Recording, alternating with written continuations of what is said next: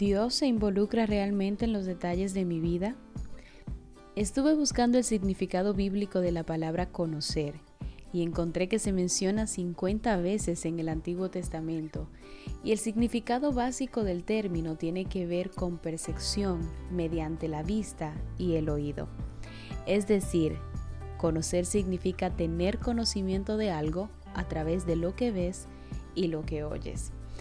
Y para introducir este episodio quiero añadir a este significado que el Salmo 34:15 encierra un enunciado poderoso.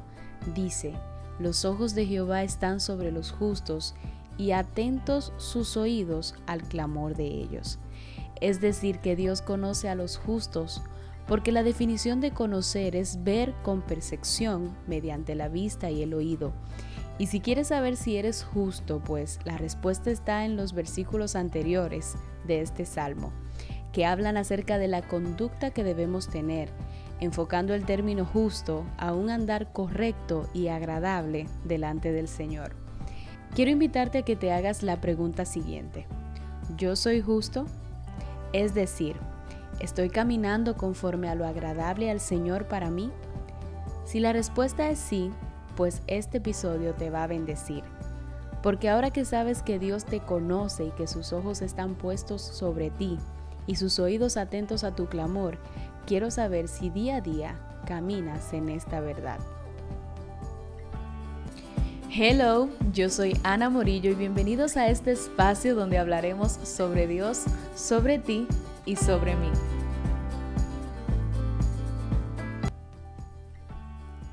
Dime algo. ¿Tienes el pleno conocimiento de que Dios está atento y se involucra en los detalles de tu vida?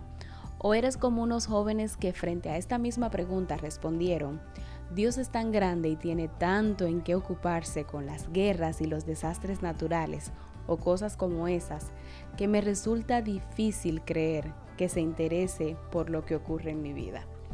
Si eres uno de ellos, no te sientas mal por admitirlo. Yo también lo fui por mucho tiempo. Creía que solo podía molestar a Dios con mis cosas cuando éstas se trataban de asuntos graves o meramente eclesiásticos. Y aún sigo ministrándome en ciertas ocasiones diciendo, Ana, no pienses que Dios no está pendiente de esta área de tu vida. Él sí está pendiente. Y es que ciertamente muchas veces tenemos toda la certeza de que fuimos creados por Dios y Él nos conoce, pero no lo conocemos a Él. Ni entendemos que su conocimiento acerca de nosotros no se queda ahí. Él no nos creó y nos lanzó al mundo diciéndonos, averígüenselas como puedan. Él tiene cuidado de nosotros. Algo de esto te comenté en el episodio anterior, porque quiero afirmar temas como estos en ti para que no permitas que el enemigo te engañe y no te permitas vivir caminando una vida de orfandad teniendo un padre responsable ni una vida de derrota cuando se te ha prometido victoria, ni una vida en la que pareciese que debes estar alando sogas, escalando montañas o forzando las cosas que deben ocurrir en tu vida. No, hay un plano escrito por aquel que te creó, y Él no solo trazó la ruta y te dijo camina, Él prometió estar contigo mientras lo haces. Y para afirmar un poco esto, te voy a compartir un salmo que literalmente me derritió. Es el Salmo 103, 13 y 14 que dice, con quienes lo honran, Dios es tan tierno como un padre con sus hijos, pues Él sabe de qué estamos hechos, Él sabe bien que estamos hechos del polvo.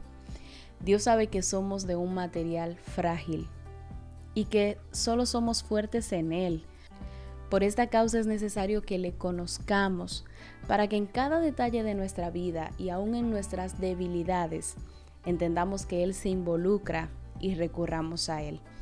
Porque si no recurres a Él, pues puede ser que estés recurriendo a otras cosas que no necesariamente te estén direccionando como lo haría realmente Él. Recurrir a Él. Ese es el punto que quiero usar como conclusión de este episodio. Porque a veces somos muy buenos diciendo, pero yo no creo.